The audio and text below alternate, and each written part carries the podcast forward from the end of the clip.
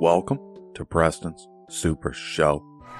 News, sports, and a whole lot more. It's the Super Show, baby. Warning. This show contains material that is only suited for patriotic audiences and people who have a backbone. If you like God, guns, and glory, you're listening to the right show. Sit back or carry on and enjoy Preston's Super Show.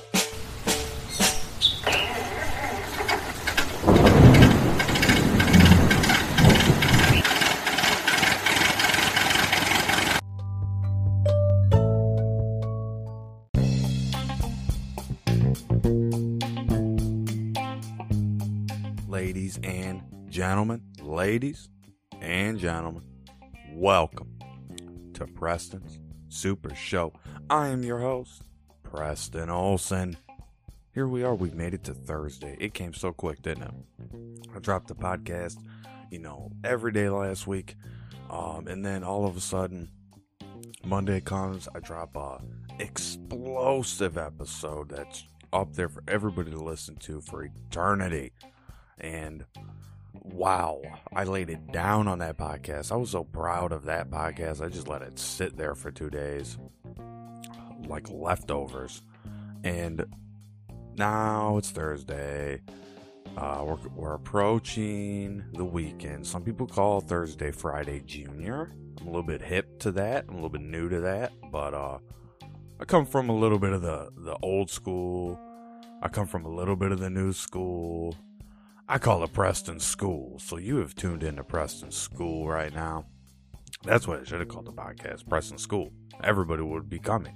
But since the Preston's a super show, people are intimidated a little bit. But they'll come around. They'll come around too. But today's a wonderful day. Super windy out. You know, we've been having a ton of wind come across the Midwest. Uh, you know, I'm not, look, I'm conservative, man. You know what I mean? But look, God faith, freedom, a little bit of God, guns, and glory in your life is going to do you a lot of good, just like a shave and a shower. It's going to do you a lot of good. But when it comes to this weather, climate change is a real thing. Climate's changing all the time. Um, no doubt about it. Um, how we go about it is where everybody gets hung up, and what everybody gets hung up on is about how we go about fixing it. Um, do I think banning the leaf blowers?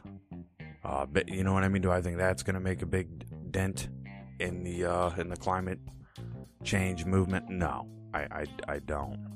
I don't think that's pushing any. I don't think that's helping people join your cause. Like, look, I, I don't have a leaf blower, right? But if I did, it would be nice, you know. But I don't have one, so it's like one of the things. It's like I don't care if someone else has one. I feel like people start wanting people not to have things. There's a little bit of envy there I can't back that up. I can't support that. Um, I don't support taking things away from people. I could support for you know people paying more uh, for certain things, like the big billionaires that get away without paying any taxes. Um, if they actually are found to not be paying taxes on their businesses and using all these loopholes and financial engineering, well, then yeah, I believe they should be paying more. You know what I mean? And if you got billionaires like Bill Gates and others um, saying that, hey, uh, I, I'll, I'm happy to pay more. Well, put your money where your mouth is because you can actually pay, you know, pay more uh, and, and have more taken out of your, of your taxes. So let's let's talk about that and get that conversation going for the billionaires, right? That would that would be an important conversation to have. Well, Put your money where your mouth is, then do it. You know what I mean? Then put up, do it. Don't talk about it, be about it. So here we are, Thursday, breaking down NFL Week 15. Do you believe it? We made it to Week 15 in the NFL. A little sad. It's been this, like we've come this far. I mean, folks, this is we we have seen a lot. So at Week 15 time's running out for a lot of teams. Like time is running out, and this is going to be the best week of the season yet You watch. You wait and see. Last week was a dud. Last week was hard to get interest, uh, interested in a lot of these games. Kind of the the angle I took on those picks last week um, was just you know a, a, a handful of upsets, handful of favorites, but a lot of prime time matchups. On the season, my head to head record stands at 117 and 89, picking head to head winners in, in the NFL this season um, in Pigskin Pick'em on ESPN. And this has just been, uh, you know, incredibly uh, tough to pick, to figure out. Um, I think, you know, in, in all practicality, that this is the toughest week to pick games. Like, it's finally got to the point where some teams look like they should, and other teams um, kind of don't. A little bit, a little bit, uh, what is that? Kind of a hangover effect, a little bit of a carryover effect. And you know, this time of year happens fast. So you got to be locked in. You got to be tapped in. Stay focused. Because this time of year will just zoom and it's gone. Um, so enjoy this time right now because you're about to get hit with uh, two bowl games tomorrow uh, for college football. so the football is really picking up now. You're going to be getting football like every day. You got Middle Tennessee versus Toledo. That's a little bit of a meh. Yeah. Do I really want to see uh, Toledo out here? In this next game, we got uh, NIU versus Coastal Carolina. Okay, that one you might be interested in. There might be some of that you want to see. But overall, there's uh, 44 games uh, in bowl season, uh, in bowl mania, I should say. So uh, Toledo and NIU are tomorrow. Now I'm gonna do the bowl uh, preview and kind of run through these games, give you my picks for each game, and just have some fun with it, and uh, try to try to find a few spots to bet on. But it'll be mostly just telling you who I think is gonna win those games and and just talking about the talent uh, and, and where that kind of is on the team and, and who to look for, who's actually going to be going pro, who's coming, you know, back, that type of deal. I I really want to just put that up later tonight. You know what I mean? Like maybe after Thursday night football. But to me, it's just one of those things that's like, even if I put it up tomorrow, I don't want to give it give it to you too late. So I feel like maybe tonight will be better for that show. But it is a lot of games, so it'll be more of a fly through because it's 44 games. But someone needs to take you through these games and actually tell you what's going on because you're probably going to hear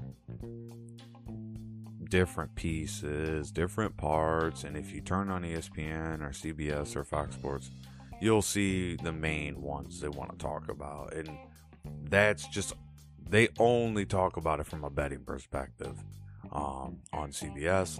They only talk about it from a sports philosophy perspective on ESPN. And Fox Sports, I really don't know what they're talking about. It seems like everybody's different. It seems like it's just a, a bunch of talk shows. That's what it seems like to me. It's just a bunch of different talk shows. I, I mean, it's sports, but it's really in a talk show format and it's a little bit whatever. Like without the little videos that they show and roll, there would be nothing. That would be no one would watch that. They're watching for the little clips they play. Like they can't just go pull up YouTube and look. They just need to, you know, have that little voice. People's people want that voice and want to be able to see who's talking. I, I completely understand it, but it's also the oldest trick in the book. See, if you see me talking, now you're worried about what I'm wearing. Now you're looking at my hairdo. Now you're looking at my uh, eyebrows. Now you're just anything. You're you're not focusing on the message anymore. You know what I mean? The message has got away from you. So back to NFL Week 15, leading off with tonight's game. Kansas City Chiefs versus the Los Angeles Chargers. Battle of the AFC West. Battle of two young, talented quarterbacks, two stellar offenses, two defenses uh, that are really sink or swim defenses. Like they're either sinking from the time that ball's kicked off, or they're swimming from the ball that time kicks off. Um, so I expect quite a lot of points tonight. Uh, you know, I don't think this is a game that all of a sudden both these defenses just start stymieing everything. Chris Jones, the defensive end for the Chiefs, is on the COVID 19 list. There's 100 players on the COVID 19 list. It's, it's out of control. Um, and it's another reason I kind of gave NBA and NHL a break um, this week was because you got the Bulls missing 10 games. You got the Blackhawks dealing with postponements. Um, and tons of players coming down with COVID all of a sudden. So it's just one of those things where it's like I'm not going to be you know the two the two teams I actually really want to talk about because they're my teams, the Bulls and the Blackhawks. I can't even talk about because there's nothing happening. So it's like, eh, we're gonna give that a rest. So that that bugged me, and then I was like, you know, so that's why I kind of was just like, man, let me put that up for you on Monday, and then circle around the football on Thursday, have some other stuff ready, you know what I mean, for the site, and just stuff like that. But no, uh, the Chiefs tonight with Patrick Mahomes on the road. Uh, it's it's really hit and miss. I mean, I feel like if this game was at Arrowhead, I'd be on the Chiefs. But I feel like because they're playing in LA, even though the fan base is like finicky, um, it doesn't really change any. It doesn't really change anything in the game. Like the overs at 53 and a half, that tells me they expect a lot of points. And then uh, the Chiefs favored at minus three. There's some value there with the Chargers, but this thing loses control at the end. You're going to be wishing that you just stayed away from it. So I came up with two wagers for us. Uh, the first one we got is uh, Los Angeles Chargers. Um, plus two and a half on the first half spread. Coming back at minus 105 odds. Then we have Patrick Mahomes over 0.5 interceptions. That I believe he throws one interception tonight, if not more, but at least one, and that's plus 110 odds. I had that hit in his last game. So I'm going right back to the well with that. No problem. Um, you know, you really got the the battle of the two like the haves and have nots, right? Like the Chiefs have been there, they've had it, they've done it. Uh, they're kind of getting back into that form a little bit. And then this COVID thing happened, and now all of a sudden there's a lot of problems. And their offense wasn't even at full speed yet. So then you have the Chargers, whose offense is like a week to week offense. Like some weeks they're really good, some weeks they're not so good. And in the last game they played, uh, they played a lot better. But both of these teams are barely above 500 uh, when it comes to playing at home and playing away.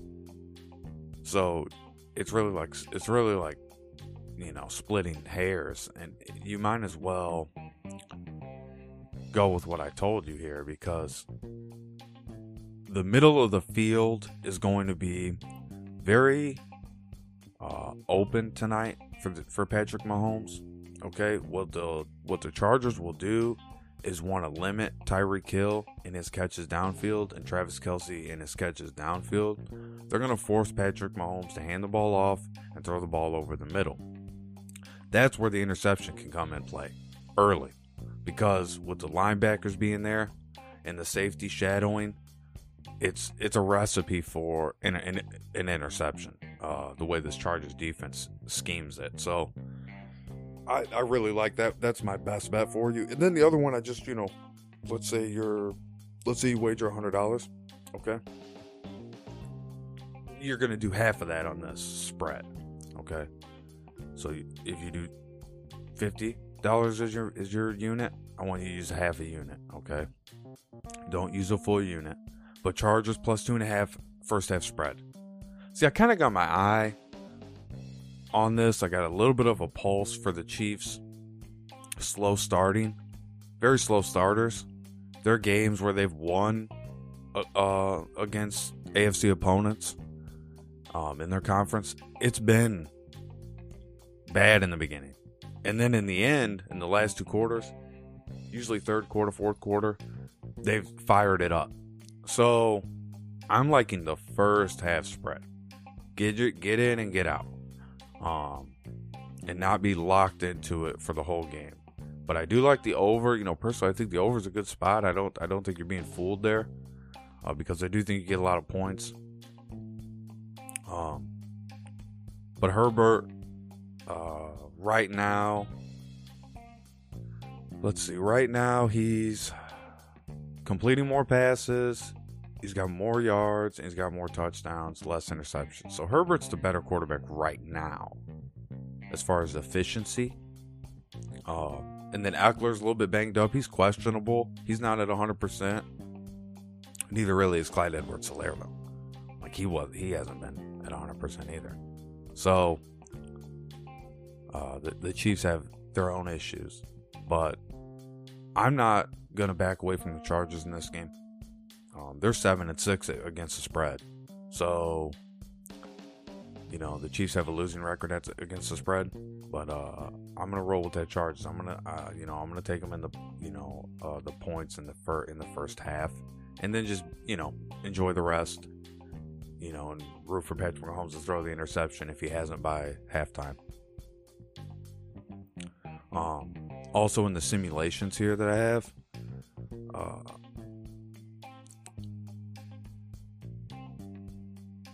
see. I'm gonna simulate this game for you. Out of uh, 758 simulations, uh, the Chargers won 548 times. The Chiefs won 210 times. Um, so, for you know, a little bit of a uh, little bit of you know info there. Um, there you go. You know.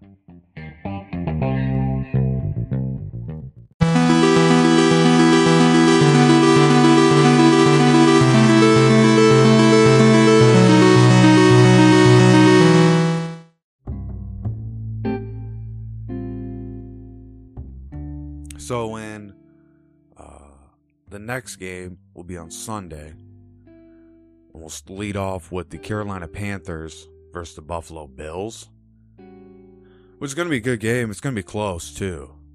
Like the Panthers on the spread is where to be in that game, um, because Buffalo's coming in as a heavy favorite, like a real heavy favorite, and uh, the Panthers aren't a bad team. Like They've they've fallen off from where they were three weeks ago, but they're not a bad team, not at all. Nope, they they are actually a good team, and the main thing that they're struggling with is their defense right now. Their defense is having problems stopping people, and if they could stop opposing offenses and help and get that defense off the field, they can close the gap. They can make it a, a struggle. And uh, Buffalo Bills got Josh Allen coming in questionable. Jerry Hughes, the defensive end, questionable. Uh, Tre'Davious White, their cornerback, he's on IR. Emmanuel Sanders, wide receiver, he's doubtful. Uh, Taiwan Jones, running back, he's questionable. Uh, Panthers have some serious injuries. Michael Jordan, uh, their guard, offensive guard, he's questionable. Christian McCaffrey, he's out. DJ Moore, he's questionable. He's been questionable for a while. Sam Darnold's on IR. Stanley Thomas Oliver III, cornerback, he's on IR as of today. So, uh, some serious injuries on both sides. I'm loving the the Panthers on the spread plus ten and a half. You're, you're kidding me. Um, Josh Allen will do his thing and light it up. Like I always tell you, it's a thing of beauty. That guy is really talented. He's really good at what he does. Let me have a sip of coffee here. Seattle's best. I drink Seattle's best. Okay. The best coffee. Tried 100 brands, 100 times. Nothing competes with Seattle's best. All right. There we go. Um, this is a game that you may see in overtime in this game, folks. I think the Bills win it, but I like the Panthers to keep it close. And uh, just because the Bills' defense is like really tough. And I think it takes like a good scheme, a good game plan for the Panthers to win this game.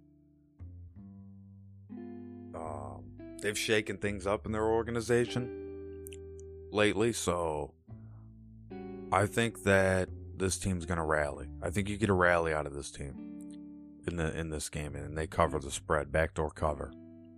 That game's at noon. Three days from now, on Sunday.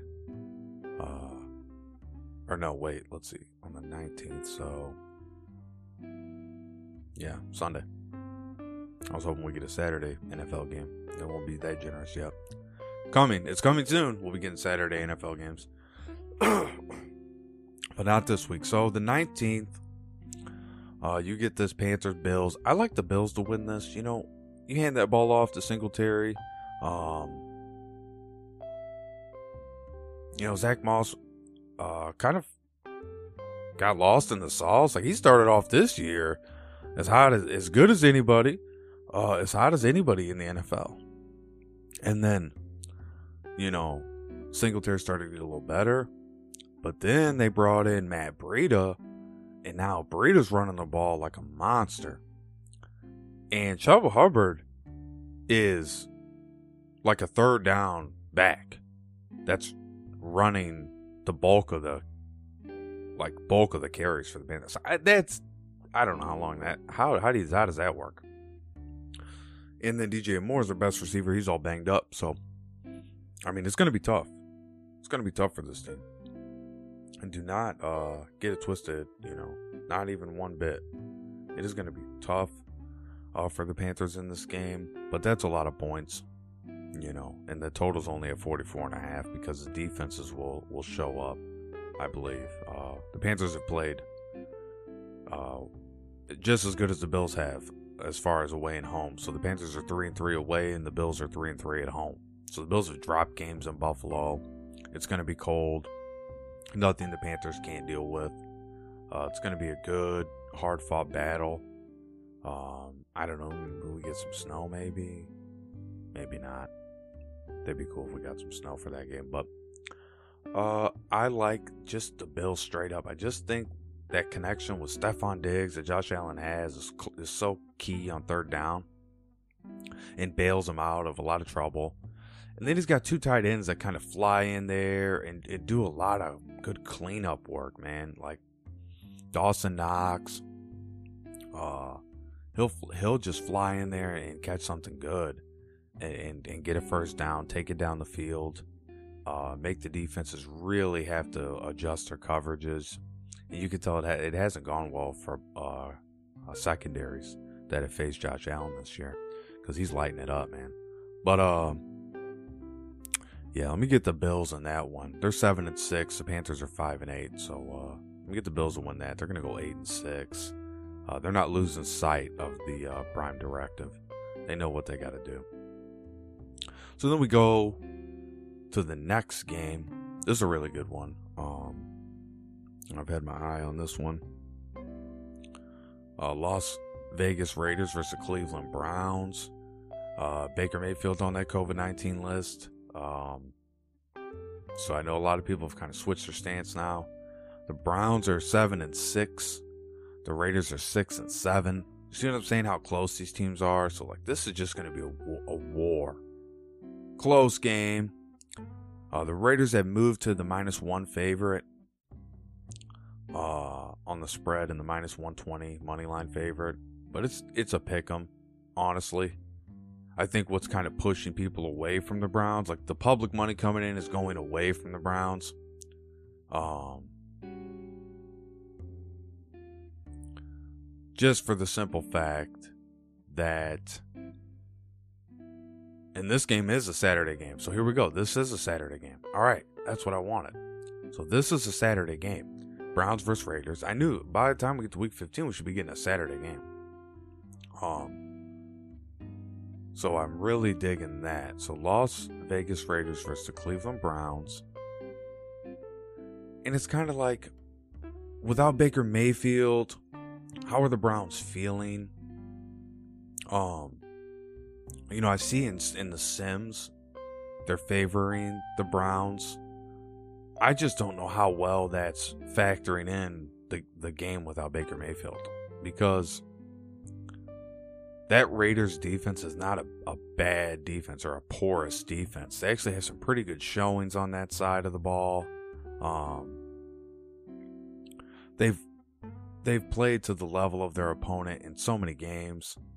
Uh, think back to the Chiefs. Think think back to the uh, the Ravens, and you really have to give them some credit for allowing them the chance to to compete down the stretch. Like they're still in it. You know what I mean? At this time of year is big for the for the Raiders, especially with everything they've gone through. Like this is a team that's had nothing but controversy and turmoil. I think it's brought them closer together. Uh, I'll go out on a limb and say that. I'll tell you right now, Hunter Renfrow's a beast. He's not. You're not going to hear him talked about, but that's the leading receiver for the Raiders in yards. And um, he's got five touchdowns this year, so he's a red zone threat. Um, I think you're wise, man, if you go anytime touchdown scorer Hunter Renfrow this week. And then if you even get craftier and then you say, okay, we got another Saturday game, uh, Saturday game too. I'm going to talk about with you. But if you get even craftier, you just go tease that Panthers and Raiders uh, on the spread and get yourself right. But this is going to be like really close, like razor thin margins. So you're you're good taking some plus points on the Raiders here with a teaser and get yourself in a good position. Uh, the Browns are missing a lot of people. Um, it's gonna it's gonna be hard for the points, like a lot of points, to be generated from the Browns. But I think the Browns defense is gonna like stymie this Raiders offense early on. But then I think some fading happens. The Browns play a little catch up, come down to the end of the game, and the Raiders take this one. I think they, they do. And I think without um, Baker Mayfield, uh, no Kareem Hunt, I just don't want to be riding that Browns bandwagon. They are good at home. They're 5 and 2 at home. But there's a lot of factors with them that play into that. Um, and it's it's a tough place to play, the doghouse. But I like the Raiders on the road. They're three and three on the road. They're not great on the road, but they've definitely won half of the games. So we'll take. I mean, I'll take that. I'll definitely take that. And this week, where you got um so many injuries, 100 people on that COVID 19 list in the NFL. So give me uh, the Raiders in this one uh, with with the points. Uh, I think the Browns are just in a letdown spot at home, and, and I think that the Raiders are coming to play, and I, and I think the Browns will will will sleepwalk a little bit in this game, and the Raiders are going to come out firing. I think that's going to be a big difference maker. And then I think towards the end of the game is when those clutch moments really play a difference. Uh, but then we go to uh, the next Saturday game, which is New England Patriots uh, at the Indianapolis Colts. And this is going to be a tough game for both these teams. The Patriots are 9 and 4 this year, the Colts are 7 and 6. Uh, the Patriots are just reborn, man. This is a you know Mac Jones is, is Tom Brady reincarnated, all that good stuff. Um, plus two and a half underdogs, the Patriots, plus 115 on the money line. But that defense is so good. Like, that defense is too good. So, you know, and I'll, and I'll be the first one to tell you that Carson Wentz is a good quarterback. It's one of those games where he's in a bad spot. Like, he's in a bad spot in this game. Uh, I kind of have an idea of what his like issue is, what his problem is out there. I just don't know if he's used to to playing in the dome uh, as much as he's been. Let me tell you why. They're three and four at home, so that means four out of those seven games at home they've dropped. While the Patriots are six and zero oh on the road, like the Patriots play their best ball on the road. Bill Belichick has him coached up. Everybody else is bought in. Um, and Mac Jones is not doing too much. He's not trying to be the hero. He's system quarterback. And that's exactly what the Patriots need. Um, but I don't like the Colts in this game. Uh, we go through the injuries. Patriots are 9 and 4, Colts are 7 and 6. Patriots' uh, biggest injuries are their guard, Durant Yasir, and uh or Yasir Durant, I should say, and then Cameron McGrone, their linebacker. Nick Folk, uh, questionable. Chase Winovich, questionable. Damien Harris, questionable. Damien Harris is the one to watch. He's he's a real big uh, part of that offense. Their leading rusher. He's working on a thousand yard rushing season, so I expect him to play. He's at 754 yards. You know, you're elite running back in the NFL. You have a thousand yard season. You're elite. You know what I mean? Then you get into that little bit of elite category for that year, that specific year. Uh, the Colts don't have many injuries. Uh, Zaire Franklin, their linebacker, he's he's out. Bobby Okereke, uh, their linebacker, he's questionable. Jack Doyle, their tight end, who's you know a real big part of that offense because he's a, a great blocker. But he's a good scheme tight end. Um, you can plug him in different ways, uh, over the middle, down the field, however you want to slice it up. Uh, you know, run uh, fades and, and in routes with him. It, he's he's versatile tight end. But Jonathan Taylor is the premier back in this game. He's going to give the Patriots defense a lot to handle. He's running really well at home. Um, but I think the Patriots' game plan is going to be do whatever it takes to stop Jonathan Taylor, and then we can get to Carson Wentz. Whether it's interception, whether it's sacks, whether it's you know loss of downs, whatever it is, uh, the Patriots have a, a, good game plan for this on the road. Um, their top receiver, um, a little bit of a surprise here for the Patriots, uh, Kendrick Bourne 42 catches this year, 623 yards, and five touchdowns. While Indianapolis has uh, some good wideouts, you know, um, it, and, and, they have a good core. Uh, Michael Pittman Jr., 67 receptions, 882 yards receiving, and, and five touchdowns. So, this is a Colts team that statistically looks better on paper, but when it comes to the actual game being played, it's a lot dirtier um, than than paper than uh, what a what a paper uh, looks like. You know what I mean? So to me, I'm I'm comfortable with the Patriots. You know, they're the underdog. You're getting a great value there uh, if you bet the Patriots here, straight up. I picked them to win this game.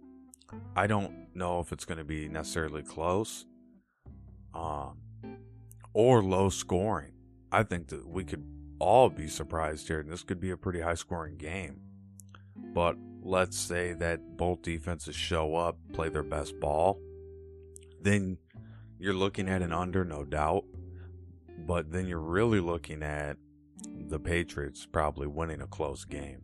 If this game gets out of hand scoring, that would make sense that that was a Colts probably uh, uh making that happen with Jonathan Taylor and their wideouts. But with the Patriots playing a close game, a defensive minded game, I like them better.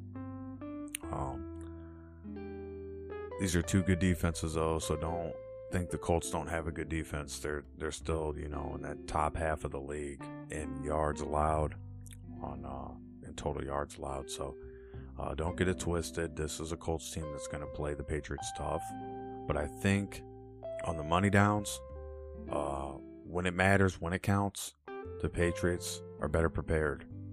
Um, they are. Listen to this. They are six in the NFL on third down, converting third down while the uh, Colts are tied for 14th. So Colts are in like middle of the pack. So you're thinking 50-50 on their third down conversions. Where the Patriots, you know, say they have uh, eight third downs in the whole game, they're gonna get probably six converted or five converted minimum. You know what I mean? So think of it that way. Okay, level it out. Like this game's gonna be about. It's a game of yards and inches. So the way it's the way that this game's designed and it's set up on this Colts field where it's indoor dome um, to try to get the crowd amped up to try to get that noise uh, cooking to throw off the other team. I just don't know if Carson Wentz is, is at a point to take advantage of that yet. I just don't believe he is. So I'm to go with the Patriots here. Um, if you were talking about Carson Wentz already in the system for a year, uh, used to playing here, uh, which he could be used to playing there. He just might. I just think the dome is throwing him off. I mean, I just have a hunch. I'm going on a hunch, going on a, an instinct there. But I like the Patriots based on what they've done and what they've shown us on the field. I think they're the more complete team. And on Saturday at 7:15 p.m., they're going to show you. Then we move to Sunday, uh, because I skipped ahead and went back, but now we're back on Sunday. Um, and like I said, I didn't mean to uh, throw you off there, but now we're right where we need to be. So far, I like the Chargers over the Chiefs. I like the Raiders over the Browns. I like the Patriots to beat the Colts. I like the Bills to beat the Panthers and we're going to talk about this next one, and then I'm going to cut to break. This next game, New York Jets 3 and 10 on the season versus the Miami Dolphins 6 and 7. Um the Jets, I'm, I'm kind I hate to see it hate to say a team's done cuz then they come and shut you up. But they look a little bit done. Right not not even looking at their record. Like hide their 3 and 10 record. They're done. Then uh, the Miami Dolphins 6 and 7. Um, and they're pretty good at home, four and three at home. Uh, it's not bad. A lot of injuries, you know. Here's another team ravaged by COVID. Uh, let's see. So the Jets are gonna play Zach Wilson, who's not had an impressive year, but he's been hurt, so give him benefit of the doubt there. But he just otherwise he's six touchdowns, eleven picks. I mean, he hasn't been good. Uh, Tyler Kroft on IR, Bryce Huff IR, Mekhi Becton IR, Tevin Coleman's questionable, the running back for the Jets. So the Jets are banged up pretty bad, too. Some important players. On the Dolphins side of things, Jevon Holland, the safeties ruled out. Hunter Long, tight end, ruled questionable. Adam Shaheen, tight end, questionable. Malcolm Brown, running back on IR. And Jaylen Waddle, uh, just is kind of breaking, you know, just came out today. He's out. So that's big. The Dolphins, on their top receivers is out. Their their top receiver in yards is out. Uh, as far as running the ball, Miami's got the better running back, man. Myles Gaskin is a tank. Um, he's dealt with a lot this year. You know, I've been a little bit critical of him, but I'm critical of everything. So, you know, take that with a grain of salt. But Myles Gaskin is a tank, and, and I think he's going to get a lot of carries in this game. I think it's a low scoring game. Uh, I think it's a little bit of a snoozer. I think you might fall asleep if you watch it. Um, no offense. I just I think it's gonna be a snoozer, and I think uh, Tua he might wake you up. He might do a couple things. And Zach Wilson might. They might, you know, with their running ability to run, is kind of what you're watching for. Like you're looking to see if a quarterback can run for a big touchdown here. You know what I mean? A little college style game is what this is to look like. Um, and I like Tua in that think of it, a college style game. The Alabama quarterback, yeah, I'm going to take him over the BYU guy. So, uh, give me the Dolphins in that game to win. Uh, minus nine and a half on the spread. I don't like that. I would I would take the Jets on the spread.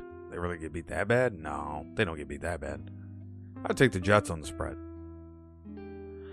Um, that's what I would take, but I would say that, uh, and I would probably even tease it with something and get a ton more points on that. But Zach Wilson can keep it close. He's not a terrible quarterback. I just think Tua's got the better team, and they're in a better spot right now. And if they win this game, and they know they have all, the, like everything's in place for the Dolphins to make a run for the playoffs, they got to win this game. That's what they're focused on. So I do think they win this game. They probably win. They might cover that minus nine and a half, but that's a lot of points, you know, uh, for a Jets team that is on the road. It's got it's got some fight in them. You know what I mean? They'll fight, uh, but they just might not be close. But give me the Dolphins there to win, you know, without too much extracurriculars. So I'm gonna cut the break. We come back. We're talking about the Washington football team at the Philadelphia Eagles. Be right back after these messages.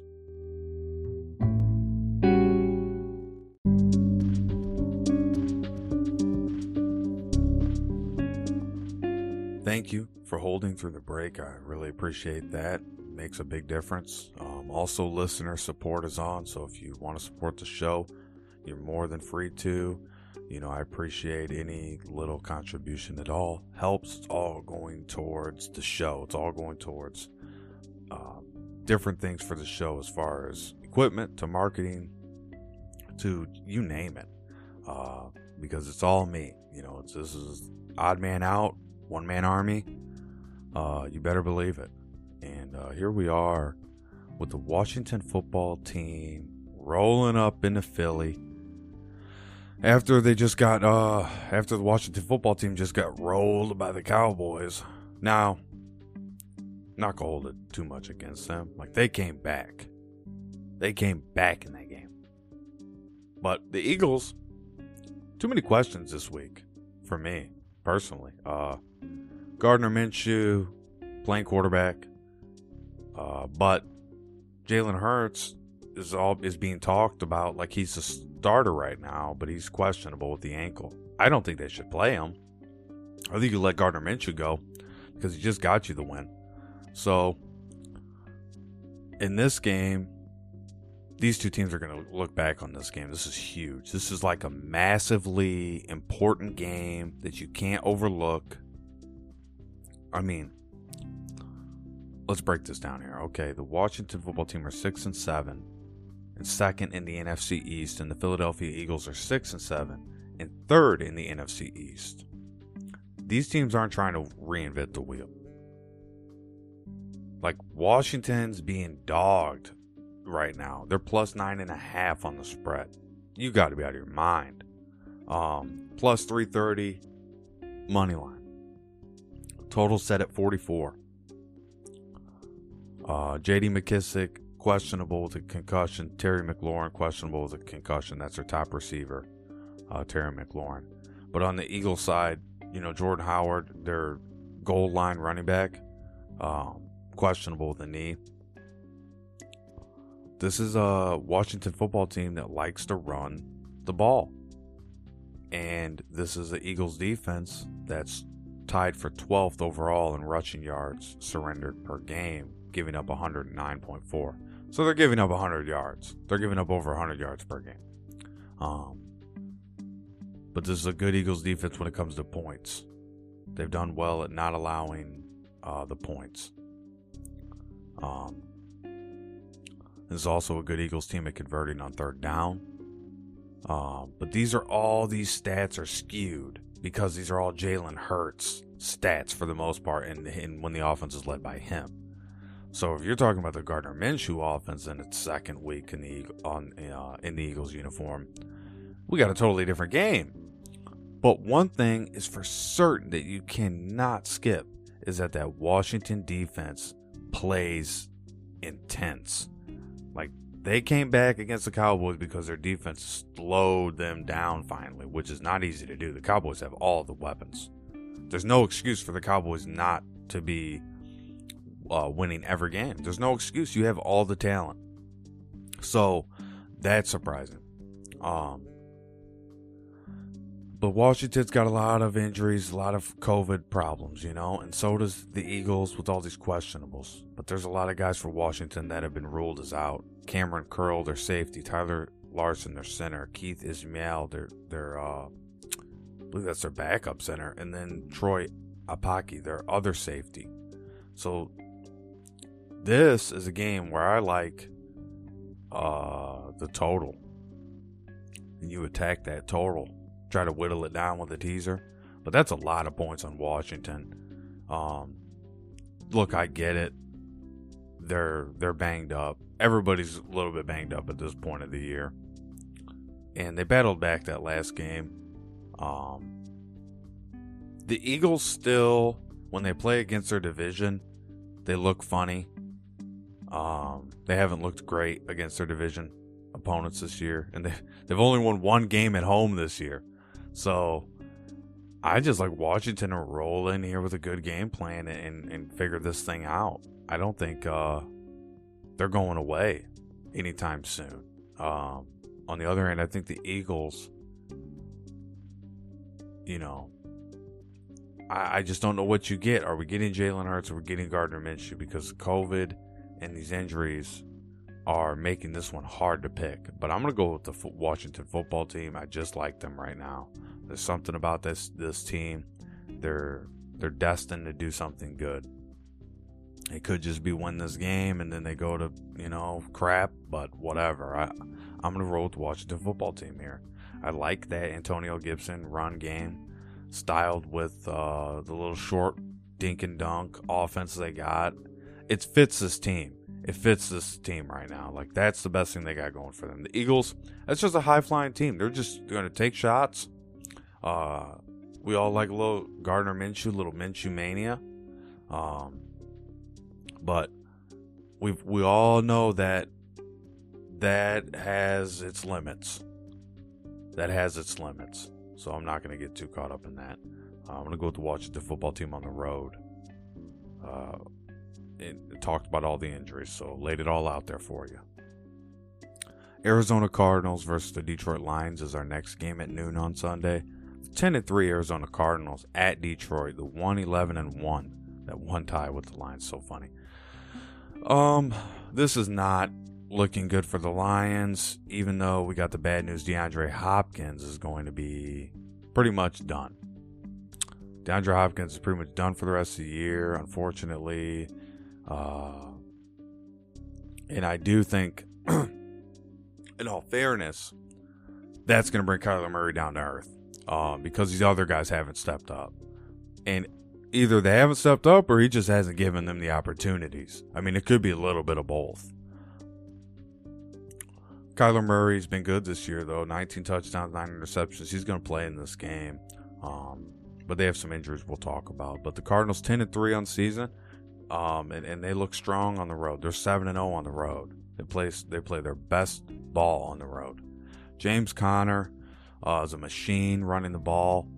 Um, he's living in the end zone this year. 14 touchdowns running the football. I mean, I think that's the most of any running back right now. Uh, with only 661 yards, you could tell he's a short distance runner. Uh, D'Andre Swift, the Lions running back, we don't know if he's going to play. Um, that's their top running back. We don't even know if he's going to go. It's going to be Christian Kirk to have to step up that's going to be the guy that needs to step up for anybody that's on prediction strike that uh, buys shares of athletes. Christian Kirk's the guy you're looking for this week. Uh, he's going to get a lot of uh, targets. Let's see if he can reel those in. I like Christian Kirk.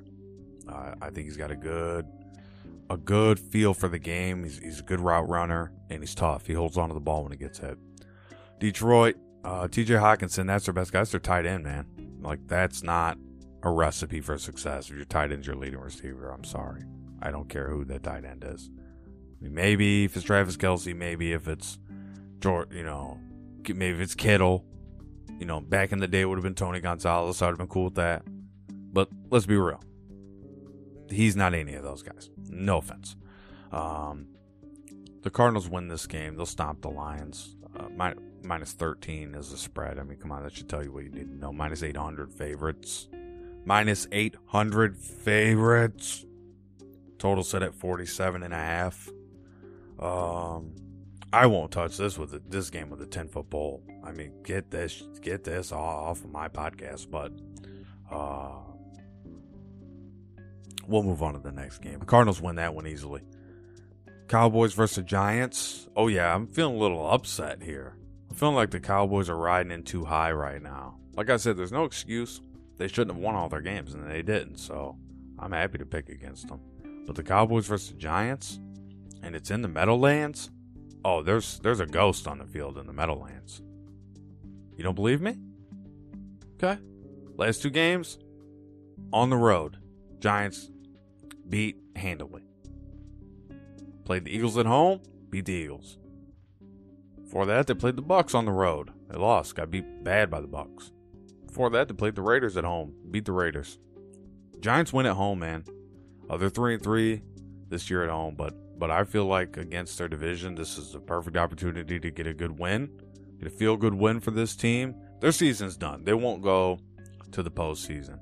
Um, there's not enough time for them to make it, but and with nine losses, it's just too hard to get in the NFC East right now. You got the you got the uh, Washington football team and the Eagles that are ahead of them, so there's just no hope. So this team's looking just to play a little bit of spoiler, and that's what they will do here. Um,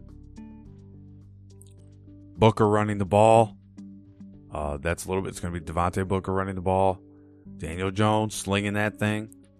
Uh, Kenny Golladay uh, out there catching the ball. This is going to be their top guy for the Giants. Uh, the biggest injuries here for the Cowboys Cedric Wilson, wide receiver, out. Tyron Smith, their offensive tackle, out. Donovan Wilson on IR. Tony Pollard, questionable, listed today as questionable. New York Giants, Leonard Williams, defensive end, he's questionable. Uh, Xavier McKinney, their safety's out. Cam Brown, their linebacker, is out. Andre Jackson, the cornerback, is out. Aaron Robertson, the other cornerback, he's out. Ah, jeez, these injuries are killing it though. Okay, we can't, we can't take the Giants. It's just not going to work. They don't even have a cornerback. So, give me the Cowboys. I'm sorry, Giants. I, I can't ride with you guys, man. You don't even have a defense on the field. Can you even? you guys even going to be allowed to play this game? This is just like a null and void, like a default win for the Cowboys. You just wake up like, oh, the Cowboys won. Oh, okay, cool. So, give me the give me the Cowboys in that one. I'm not happy about it because I I was looking to you know have a little bit of fun there, but whatever. They took the fun out of that. Next game, we'll make this one fun. Tennessee Titans versus the Pittsburgh Steelers. Tennessee Titans are nine and four. Steelers are six six and one. The silly tie with the with the Lions. What are you guys doing? You guys doing out there? Someone's got to win, man. Hate ties. Someone's got to win. Somebody win this thing. Uh, somebody said something about the Steelers would win this game or they're in better shape. I don't know. They fire that guy. He didn't know what the hell he was talking about. Well, if they win, he's going to look good, but regardless, Ben Roethlisberger's questionable. T.J. Watt's questionable, and that defense looks deflated. Uh, Joe Haden's questionable. Their cornerback Kevin Rader, their tight end's questionable. Montravius Adams, their defensive tackle, is out. So the defense, there's no defense for the Steelers right now. Ryan Tannehill's to slice them up. You know, you'd be surprised. Ryan Tannehill is like 14 touchdowns, 13 picks this year. Um, not that accurate. De- dealing without Derrick Henry. Um, see, Bud Dupree, linebacker on IR. Dane Cruikshank, cornerback, questionable. Harold Landry, linebacker, questionable. Larry Murchison, defensive tackle, questionable. Rodger Saffold, guards, questionable. That's a big one. Um, AJ Brown in this game is going to be the top target for the Titans. Uh, on Pittsburgh's side, Diontae Johnson, uh, you'll be surprised there, but he's having a good year. Um, Najee Harris running the ball, I, that's just not working out. It's just not working out. Hand him the ball. Go ahead. They didn't beat the didn't beat the Vikings. Um, you guys snuck out a win against Baltimore, who is they're the team that snuck out a win against everybody. You know what I mean? You snuck out a win against a sneaky team. But this is a pick 'em. So I, I love the Titans in this spot. They're four and two on the road. Steelers are four two and one at home, but I've seen them them two games they lost at home. They looked ugly, and and the four wins at home didn't look good either. Uh, you're gonna see probably Big Ben play. He's gonna get he's gonna t- he's gonna take some shots in this game because that that offensive line is is, is not that good. Um, they got rid of their best guy before the season even started, anyways. So we knew we knew the Steelers were kind of folding. Um, in simulations, the Titans uh, win this by two. So I think it's close, but I do think the Titans win this game. I just, you know, it may not even be close. I just think it's going to be hard for the Steelers to keep up with this Titans team. They're doing everything to put themselves in a position to get that number one seed uh, in the AFC. Like they're working for the number one seed right now. They don't want to be messing around uh, at the end of the year. Total set at 43 points, so they think it's low scoring. I think they're right. Uh, D'Onta Foreman running the ball, so I mean, or actually, no, Antonio Brown is on IR, so he's not even going to be playing in this game. He would have been their top target. Now their top target is going to be Julio Jones. So yeah, this is just a game where the injuries have kind of shaded uh, the outcome and kind of slanted it so that it looks funny no matter who you pick. Um, that's what really sucks about this game. But I'm gonna go with the Titans' game plan because so far it's looked good and got them nine and four. And and let's be real, that Steelers defense is banged up really bad, and that and that Titans defense has been able to hold uh, in nine of these games. So give me that. Give me the Titans on the road. They're good on the road. Next game we got Houston Texas versus Jacksonville Jaguars in the Toilet Bowl. Uh, both these teams are two and eleven. Uh, Jaguars just fired their coach. All of a sudden, the public money's pouring in on the Jaguars now. Uh, same thing with the Raiders when they fired their coach. You know what I mean? Next game they came out and busted the other team. You know, so I think the same thing happens here. Jaguars are gonna come out, punch the Texans right square in the mouth. Um, the Texans are just a helpless team right now. Their coach is terrible. Uh, that dude is the worst. David Culley, he sucks. Wow, that's the worst coach ever. One and five on the road Texans versus the uh, two and five at home Jaguars. They're both two and eleven, but two and five at home. This is a toilet bowl. This is a stinker. This one sucks. Trevor Lawrence. Oh man, come on, sunshine. Uh, versus Davis David Mills. Oh man, James Robinson running the ball. Urban Meyer's like, I'm not giving up on that. Next day, fired. Uh, so that tells you what they think of James Robinson in Jacksonville. That's a toxic work environment if I ever seen one. David Johnson running the ball for Houston. He's got like he's got like the stats of like two games. His stats, dude, he's not doing anything. He's got 56 carries for 176 yards. So got more, he's getting close to like a yard per carry. Like, come on, dude. Who are you? What are you doing? Brandin Cooks, their top receiver, he's got three touchdowns. And Marvin Jones Jr., the top receiver for uh, Jacksonville, he's got three touchdowns. This game sucks. I'm ashamed of this game. Brevin Jordan, tight end, questionable for the Texans. Christian Kirk, lead linebacker, out. AJ Moore, their safety, out. Demarcus Walker, defensive end for the Texans, out. Davian Davis, uh, Davion Davis, wide receiver, IR, uh, as of yesterday. And the Jaguars got a bunch of injuries too, a lot of offensive ones. Guard, offensive tackle, and running back James Robinson, all questionable. Myles Jack, linebacker, questionable. Josh Allen, linebacker, questionable. Over under set at 39 and a half. This is going to be a sloppy game. Won't be surprised if it rains. It's nasty. Um, but it could be warm weather too. And if it's a nice game and warm weather, you could get a, a high scoring game because the defenses will fall apart. So I like, you know, if you're going to go total here, be looking at the over and look at these two quarterbacks to kind of have their way with these defenses. Um, but yeah, this let's be real. This is a stinker. This is a, a, a damn shame, is what that game is. Now the Bengals are uh, versus the Broncos is our next game. This is a game to be proud of. There we go. This is a game to stand up. Woo! Bengals versus Broncos. Both teams seven and six on the year. This begins our three o'clock games on Sunday, and uh, look how fast we move through them, folks. So the Bengals are taking on the Broncos, and this is just a battle of orange. Uh, the two oranges, um, you get it, and the Bengals are good on the road, four and two on the road. Broncos are four and three at home. Uh, Joe Burrow versus Teddy Bridgewater. That's like trading apples for oranges right now. Joe Mixon running the ball for the Bengals has been strong. 12 touchdowns this season. He's really come on. Uh, fantasy owners are, are standing up dancing on the table. Um, and then for Denver, uh, Javonte Williams. Everybody wanted to see him start. They got what they wanted, you know, and uh, he's the guy now. Uh, Ja'Marr Chase, the top receiver for Cincinnati, he's looking to have a bounce back week. Uh, and Courtland Sutton, Mr. Big Contract Man, uh, he's looking to get on track. I mean, he's got two touchdowns and 658 yards this season.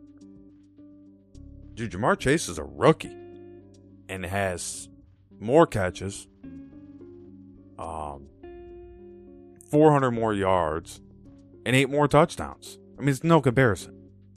You know, so now we move into uh, the injury report here. You're looking at Tee Higgins is questionable. Chris Evans, running back, questionable. Joe Burrow's coming in as questionable. Chidobe Awuzie, their cornerback, is out. Riley Reiff, offensive tackle, out for the Bengals. Those are serious concerns. Uh, the Denver Broncos have Caden Sterns, their safety, questionable. Stephen Weatherly, the linebacker, questionable. Melvin Gordon, a running back, questionable. Javonte Williams, running back, questionable. Kareem Jackson, their safety, questionable. So both these teams are banged up. What do you do? Where do you go with this? Well, I could tell you that in the Battle of the Orange here, Courtland Sutton and that Broncos offense should be able to get things going at home. I think to take advantage of the altitude difference coming into Mile High Stadium. The, they are favored at minus 150 on the money line, minus two and a half on the spread, and the total set at 44. Um, these defenses are pretty good though. Um, they're not giving up the home run. They're they're they're maintaining uh, the offenses in front of them.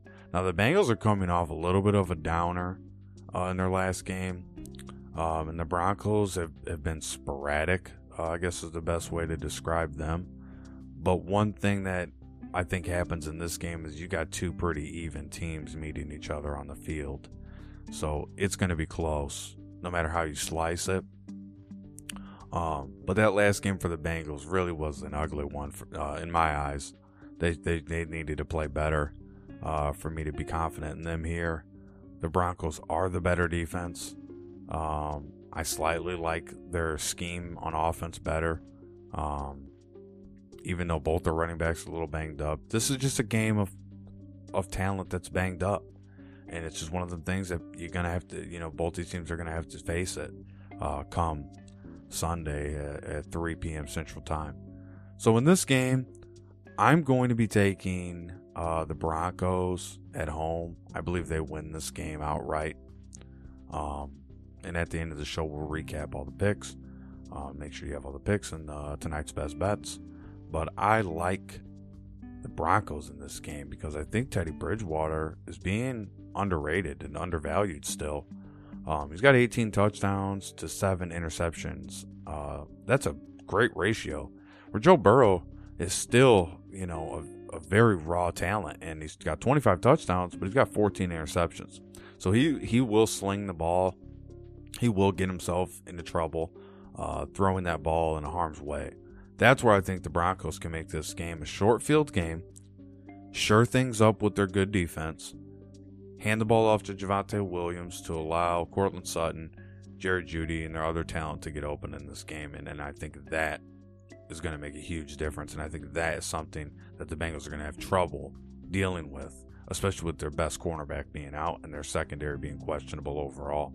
Um, and then their offense, uh, if they're not able to put long drives together, the Broncos are going to take advantage of that and, and wear this Bengals defense down. So I've laid that this game out for you in, in, the, in the whole grand scheme of things. So moving on to the next game, 3 o'clock game, Atlanta Falcons versus San Francisco 49ers. You don't want to miss it uh, if you're a fan of either of these teams. 6 and 7 Falcons versus 7 and 6 49ers. This will not be an easy game for either one of these teams. Um, the Falcons are going to bring it every game. Matt Ryan is as intense as they come. Jimmy Garoppolo is as accurate as they come. They both are going to take the safe route. But I think Matt Ryan's got a little bit more of an edge at that quarterback position. He's just been doing it a little bit longer. Cordarrelle Patterson running the ball, catching the ball out of the backfield, blocking, doing everything. Cordell Patterson. This guy's amazing. What an ama- a remarkable talent that the Falcons have. Um, and then you have Elijah Mitchell for the uh, 49ers, who's got a bump in carries, a bump in usage, and all fantasy owners should be circling around him. But the Falcons have just as much talent on offense as the 49ers have. It just hasn't worked out. The Falcons are 6 and 7 this season, 5 and 2 away. The 49ers are 7 and 6 and 2 and 4 at home. They've taken their foot off the gas at home, is what I'm telling you with the 49ers. Now they're at home this week. Their top receiver, Deebo Samuel's looking to put together a big game. I'd be watching Deebo Samuel in this game. Anytime touchdown score. Let's look at the injury report kind of tell you why I think that. Erik Harris, safety, out. Emmanuel Ellerbe, big, big hitting linebacker. He's out. Dante Fowler, their best linebacker, questionable. Daren Bates, their other linebacker, on IR. There's three linebackers right there. Uh, Hayden Hurst, their tight end, questionable. He's really talented. Uh, 49ers. Uh, let's see. Three, four, five questionable. Uh, Jaquiski Tartt, their safety. Dontae Johnson, cornerback. Fred Warner, linebacker. Azeez Al-Shaair, linebacker. Dre Greenlaw, linebacker. All questionable. This is a game where the offenses should be able to find rhythm, put points up, um, and clear the, the 46 and a half total set. No problem.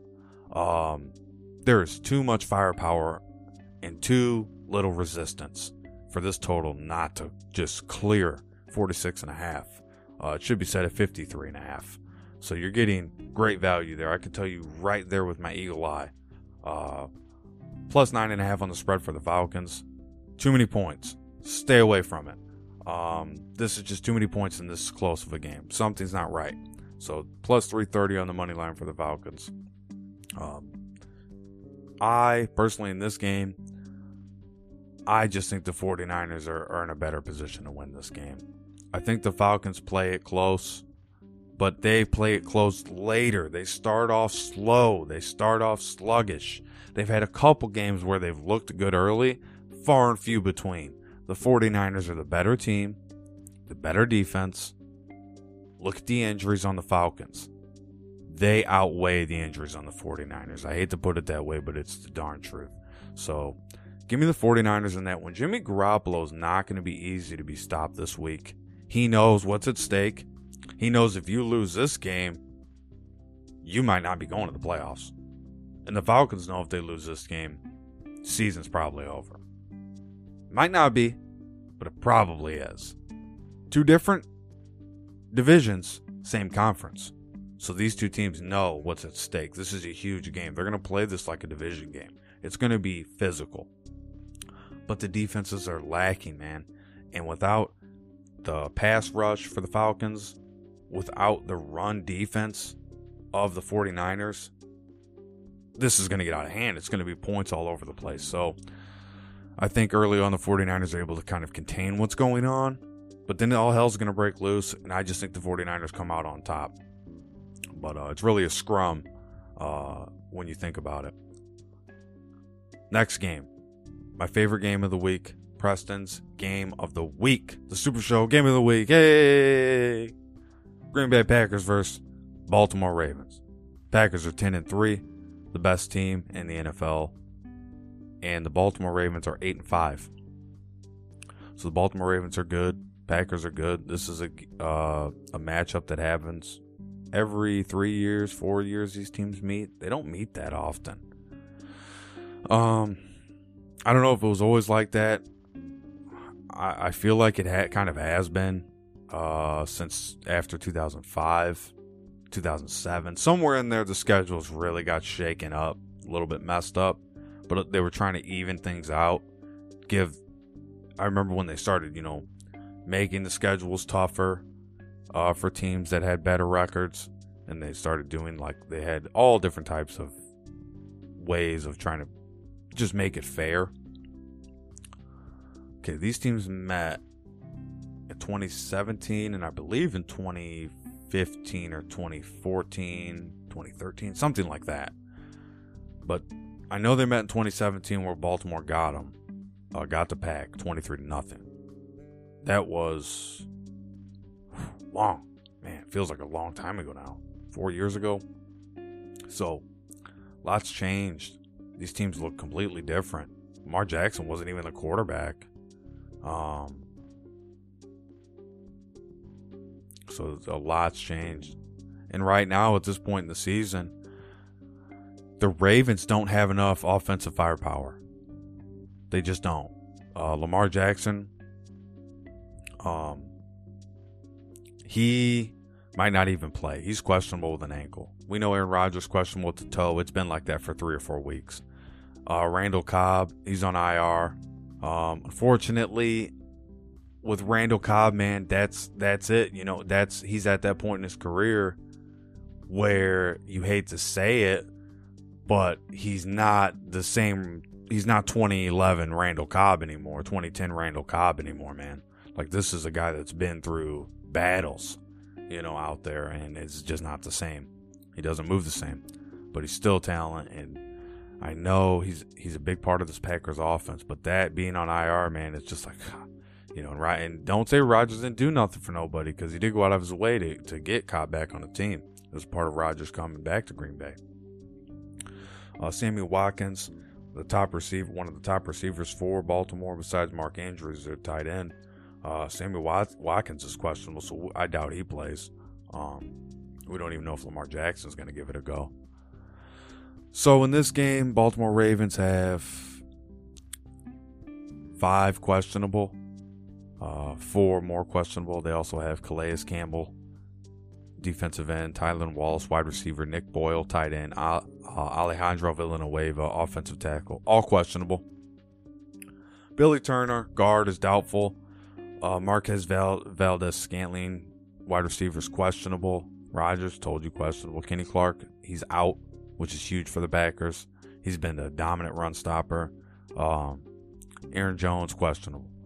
So both these teams got some pretty severe injuries. The Packers still are the more talented team uh, from top to bottom on the looking at the roster. The Ravens don't stack up well against the Pack. Packers four and three on the road. Ravens are five and one at home. These teams are playing close games. The Packers have been great in close games. The Ravens have been great in close games. They've each dropped a few. Uh, but at this point in the season, when the Packers know what's at stake, um, they know that winning this game gets them that much closer to, to holding the number one seed in the NFC. In the NFC, uh, which they hold right now. So winning this game keeps them right where they need to be. So I, I think the Packers are going full game plan, pulling all stops to win this game. Matt LaFleur, Matt LaFleur, their head coach, will have them ready. He'll have them coached up.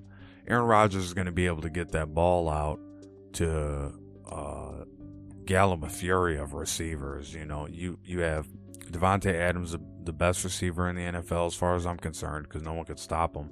There's not a defense out there that could stop the guy. Um, then you have uh, AJ Dillon, who's physical, which you got to be physical to run against Baltimore. It's always been like that since I've been alive. Um, so they have the recipe for success. Then they got the defense that is uh, guys off the reserves coming in and, and pulling pick sixes. You know what I mean? And then the one thing I like about the Packers this week is that they just went against a rushing quarterback. They just played Justin Fields, who did the same thing Lamar Jackson's going to do. And Lamar Jackson's not doesn't have a great pocket presence. He's going to have to face facts.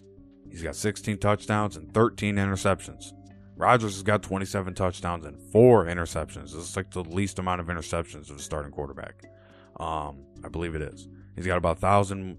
Oh, you know, he's got uh, 3,219 yards passing. Lamar Jackson is 2,882 yards passing. So Rodgers is way ahead of Lamar Jackson. He's gone down the football field a lot more times, thrown the ball um, about 30 more times as well. So that's it's all adding up. It's all adding up to a game that's going to be probably cold, frigid, um, raucous crowd. Uh, but Baltimore, hey, it gets a little quiet there too when the other team starts scoring. Um, same thing in Green Bay. It can get a little quiet once the other team starts scoring. So I like the Packers in this one for the reasons I gave you. Their defense is going to come really with a, a, game plan similar to last week's. Hey, we went up against Russian quarterback Justin Fields. Yeah, he he's doing his running thing, and, and, and for a while that worked. But after halftime, it didn't work anymore. And now we're going to start off the game the way we should have started off that game by stopping Lamar Jackson from running early. Lamar Jackson, the leading rusher in Baltimore. It's not going to work, folks. He's almost got a thousand yard rushing season. I mean, uh, I don't think I don't think he gets like my bold prediction is that Lamar Jackson under his rushing total for this game. That's my bold prediction. But I like the Packers to win this. Minus five and a half on the spread. That's a big spread for the pack. Minus 250 money line. Total set at 43 and a half. I like the under. I like the under in this game, but give me the Packers to win. You know I'm a homer for the Packers, but no matter what, I wouldn't be taking the Ravens in this game. Just no thanks. I know Lamar Jackson doesn't want to throw the ball that much, and when he does, his receivers aren't doing that much with it. And then when it does come down down to clutch time, he's running first, passing second. I've noticed it. I've picked up on it. I don't want any part of it. I'm going with the pack. Back in the pack. Then we move on to uh, the last 3 p.m. slated game, 3:25 p.m. Seattle Seahawks versus the Los Angeles Rams. I'll knock this one out. We'll cut the break, come back, finish the show out with the last two games, and then recap all the picks for you before I put this up for today with plenty of time. Plenty of time to listen. So Seattle Seahawks take on the Los Angeles Rams. The Seahawks are 5 and 8 this year, the Rams are 9 and 4. Um, look, you know what the Seahawks are going to do. They're going to want to convince you that they can run the football and then air it out. The problem is they haven't convinced anybody they can run the football yet. So they get they get they're getting stuck in a rut. And they're kind of in this weird scenario where they can't seem to get over the hump. And their season's falling apart right in front of their eyes.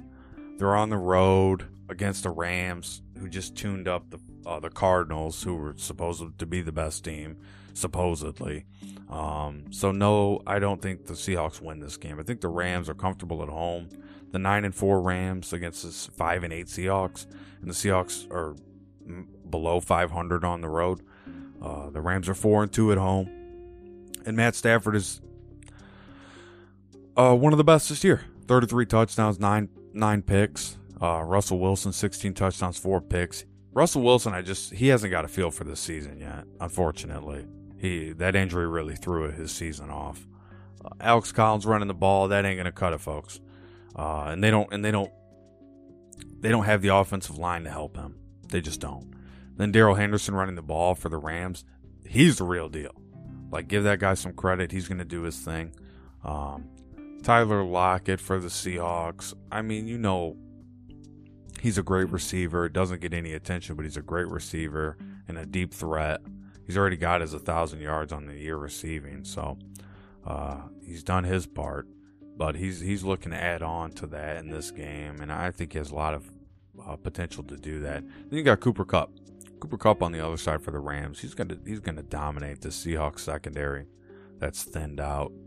Um, injuries. We got three questionable Seahawks. Freddie Swain, Dee Eskridge, both wide receivers, and Quandre Diggs are safety. Uh, Tyler Lockett is going to be out of this game, unfortunately. Uh, he's not going to be able to extend that total, extend that lead. Alex Collins is going to be out of this game, uh, so they're not going to have a rushing attack for, for much of this game. In the Rams, uh, they have quite a few injuries. AJ Jackson, offensive tackle, out. Johnny Mundt, their tight end, out. Justin Hollins, linebacker, out. Greg Gaines, defensive tackle, questionable. Aaron Donald, their best defender, questionable. Uh, the injuries don't matter too much to me with the Rams because any injuries with the Seahawks already make them unappealing beyond belief. So minus five and a half would be a great spot because I think the line's gonna not come back down to earth. I think that's just gonna go crazy. Minus seven, minus eight, uh, minus two thirty money line. I'm surprised it's not already there. There must be some hope that the uh, the Seahawks can win here. I I don't have any hope for them in this game. Uh, total set at 45 and a half. Um, I don't want to go under because I don't think the Seahawks defense can actually stop the Rams. So I don't want to go under. Um, but I don't want to go over either just in case that the Rams defense doesn't give up anything to the Seahawks. Then you're going to be mad. Just give me the Rams to win. If you were going to bet it, look at the spread for the Rams. That's about as clean as you can get. So we're going to cut the break. Um, and when I come back, we're going to knock out the Sunday night game, the Monday night game, recap all the picks, and that'll be it for the show, folks. Thanks for staying with me this far.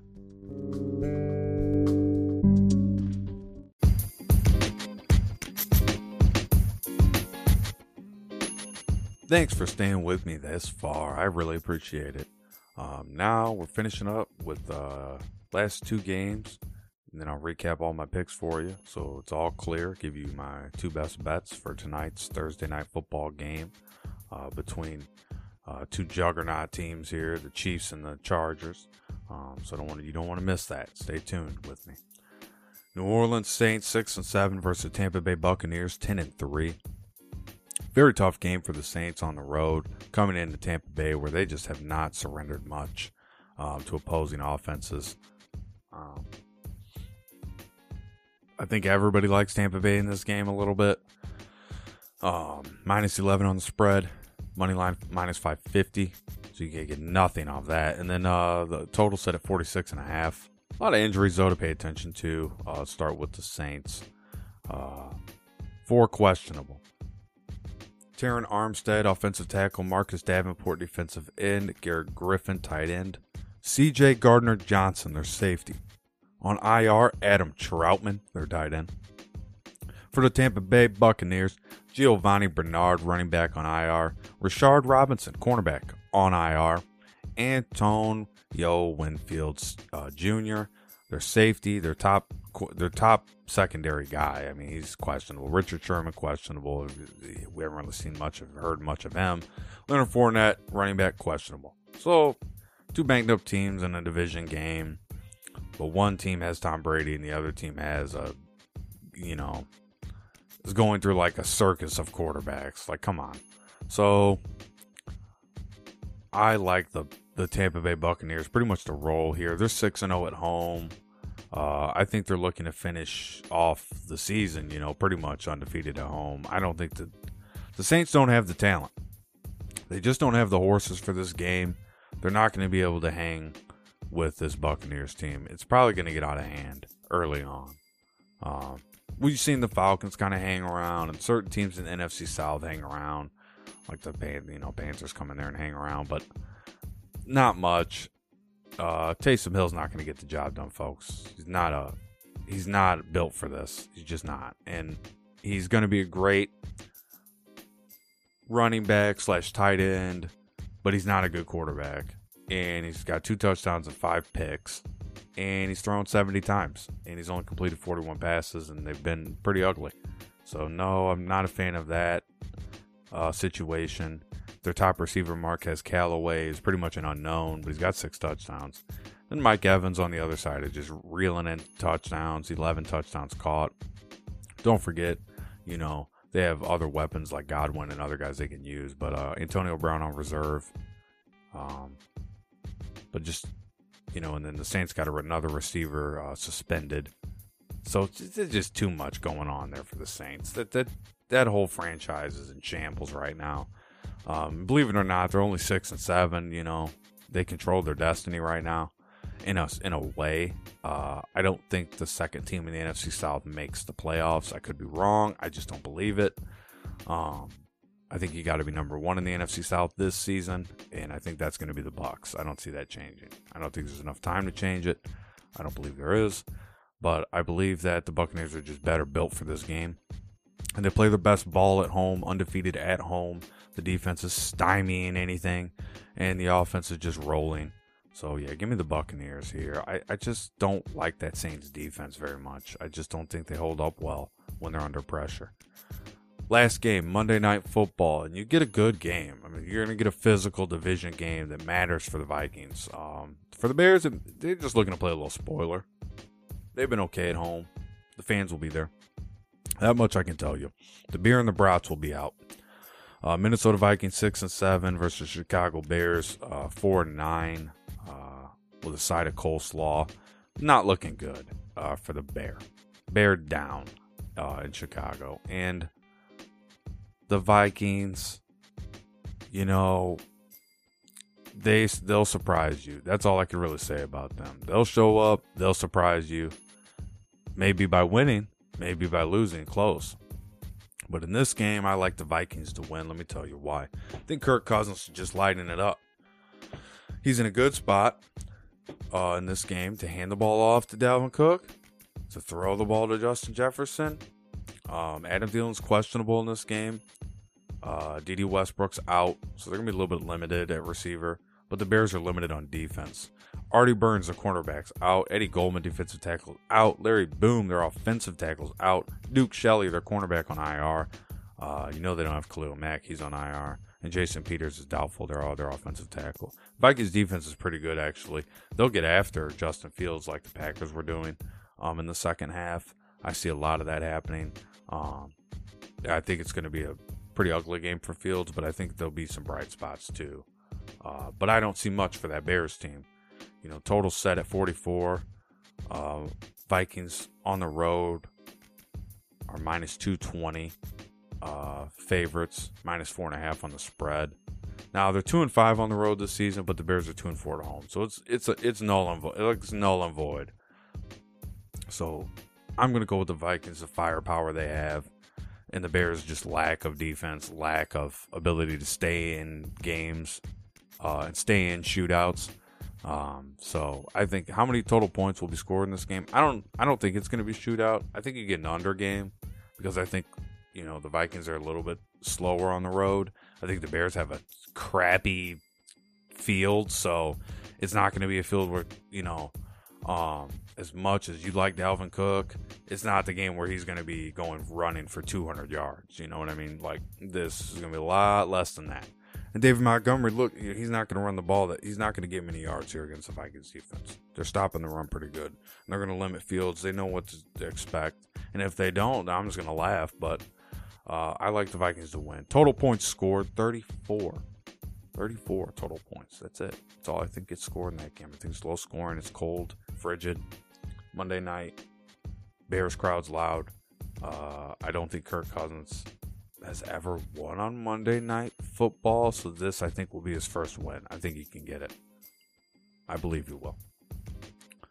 So now comes the fun part where we recap all the picks. So let's start at the top for Thursday. Um, and this is to be fun. Here we go. We got Chiefs, Chargers. I like the Chargers. Raiders, Browns. I like the Raiders. Patriots, Colts. I like the Patriots. Panthers versus Bills. I like the Bills. Jets versus Dolphins. I'm on the Dolphins. Washington versus the Eagles. I'm on Washington. Arizona versus Detroit. Give me Arizona. Dallas Cowboys versus New York Giants. Had to flip it. Give me the Cowboys. Tennessee Titans versus Pittsburgh Steelers. Come on, Titans. Houston Texans versus the Jaguars.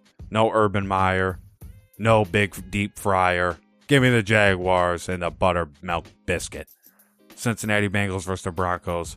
I like the Broncos. Falcons versus the 49ers. Give me the minor 49er Packers versus the Ravens. The Ravens, go ahead and serve them crow. I'm going with the Green Bay Packers. Woo! Seattle Seahawks versus the Rams. I'm taking the Rams. Saints versus the Buccaneers. Listen up. We're not crying any tears taking the Buccaneers this week, folks. Minnesota Vikings versus Chicago Bears. I'm sorry, Chicagoland. This is not the time. Minnesota Vikings Kirk Cousins get his first Monday night win. It's all happening. You've heard it all in the Super Show. You know where to go. Anchor.fm slash Preston Super Show. Oddmanout.ninja. Tap podcast. It'll be right there. And you'll see it in one of the first links when you go to the website too, because it's the first, it's the latest uh, podcast. So it's another reason to go to oddmanout.ninja. Remember, subscribe, share with a hundred friends, tell your family, put it on at work. Let everybody know the Super Show is live. Ladies and gentlemen, ladies and gentlemen, thank you for sticking around for Preston School. And look at the time. Look at the time. Look where the time has gone. We finished this recording right now. It's 2:35 p.m. Plan is to get this up by 3. Give everybody time to listen to the Thursday night best bets. Uh, let me make sure to hit you with those before uh, I go ahead and roll out of here. Uh, for tonight's Thursday night football game between Kansas City Chiefs versus the Chargers, I like uh, the Chargers spread first half plus two and a half on the spread minus 105 odds. Beautiful value. And the Chargers are a faster starting team. Uh, then the uh, player prop I like is Patrick Mahomes interception line. Basically, he's just got to throw one interception tonight, and that's going to come back at plus 110 odds. I had a hit in the last game, so we're going right back to the well. Those are your two best bets. Those are your precise picks. That is the NFL rundown for week 15. And ladies and gentlemen, just like the hands of time, I'm turning it over to you. Best of luck and good night, everyone.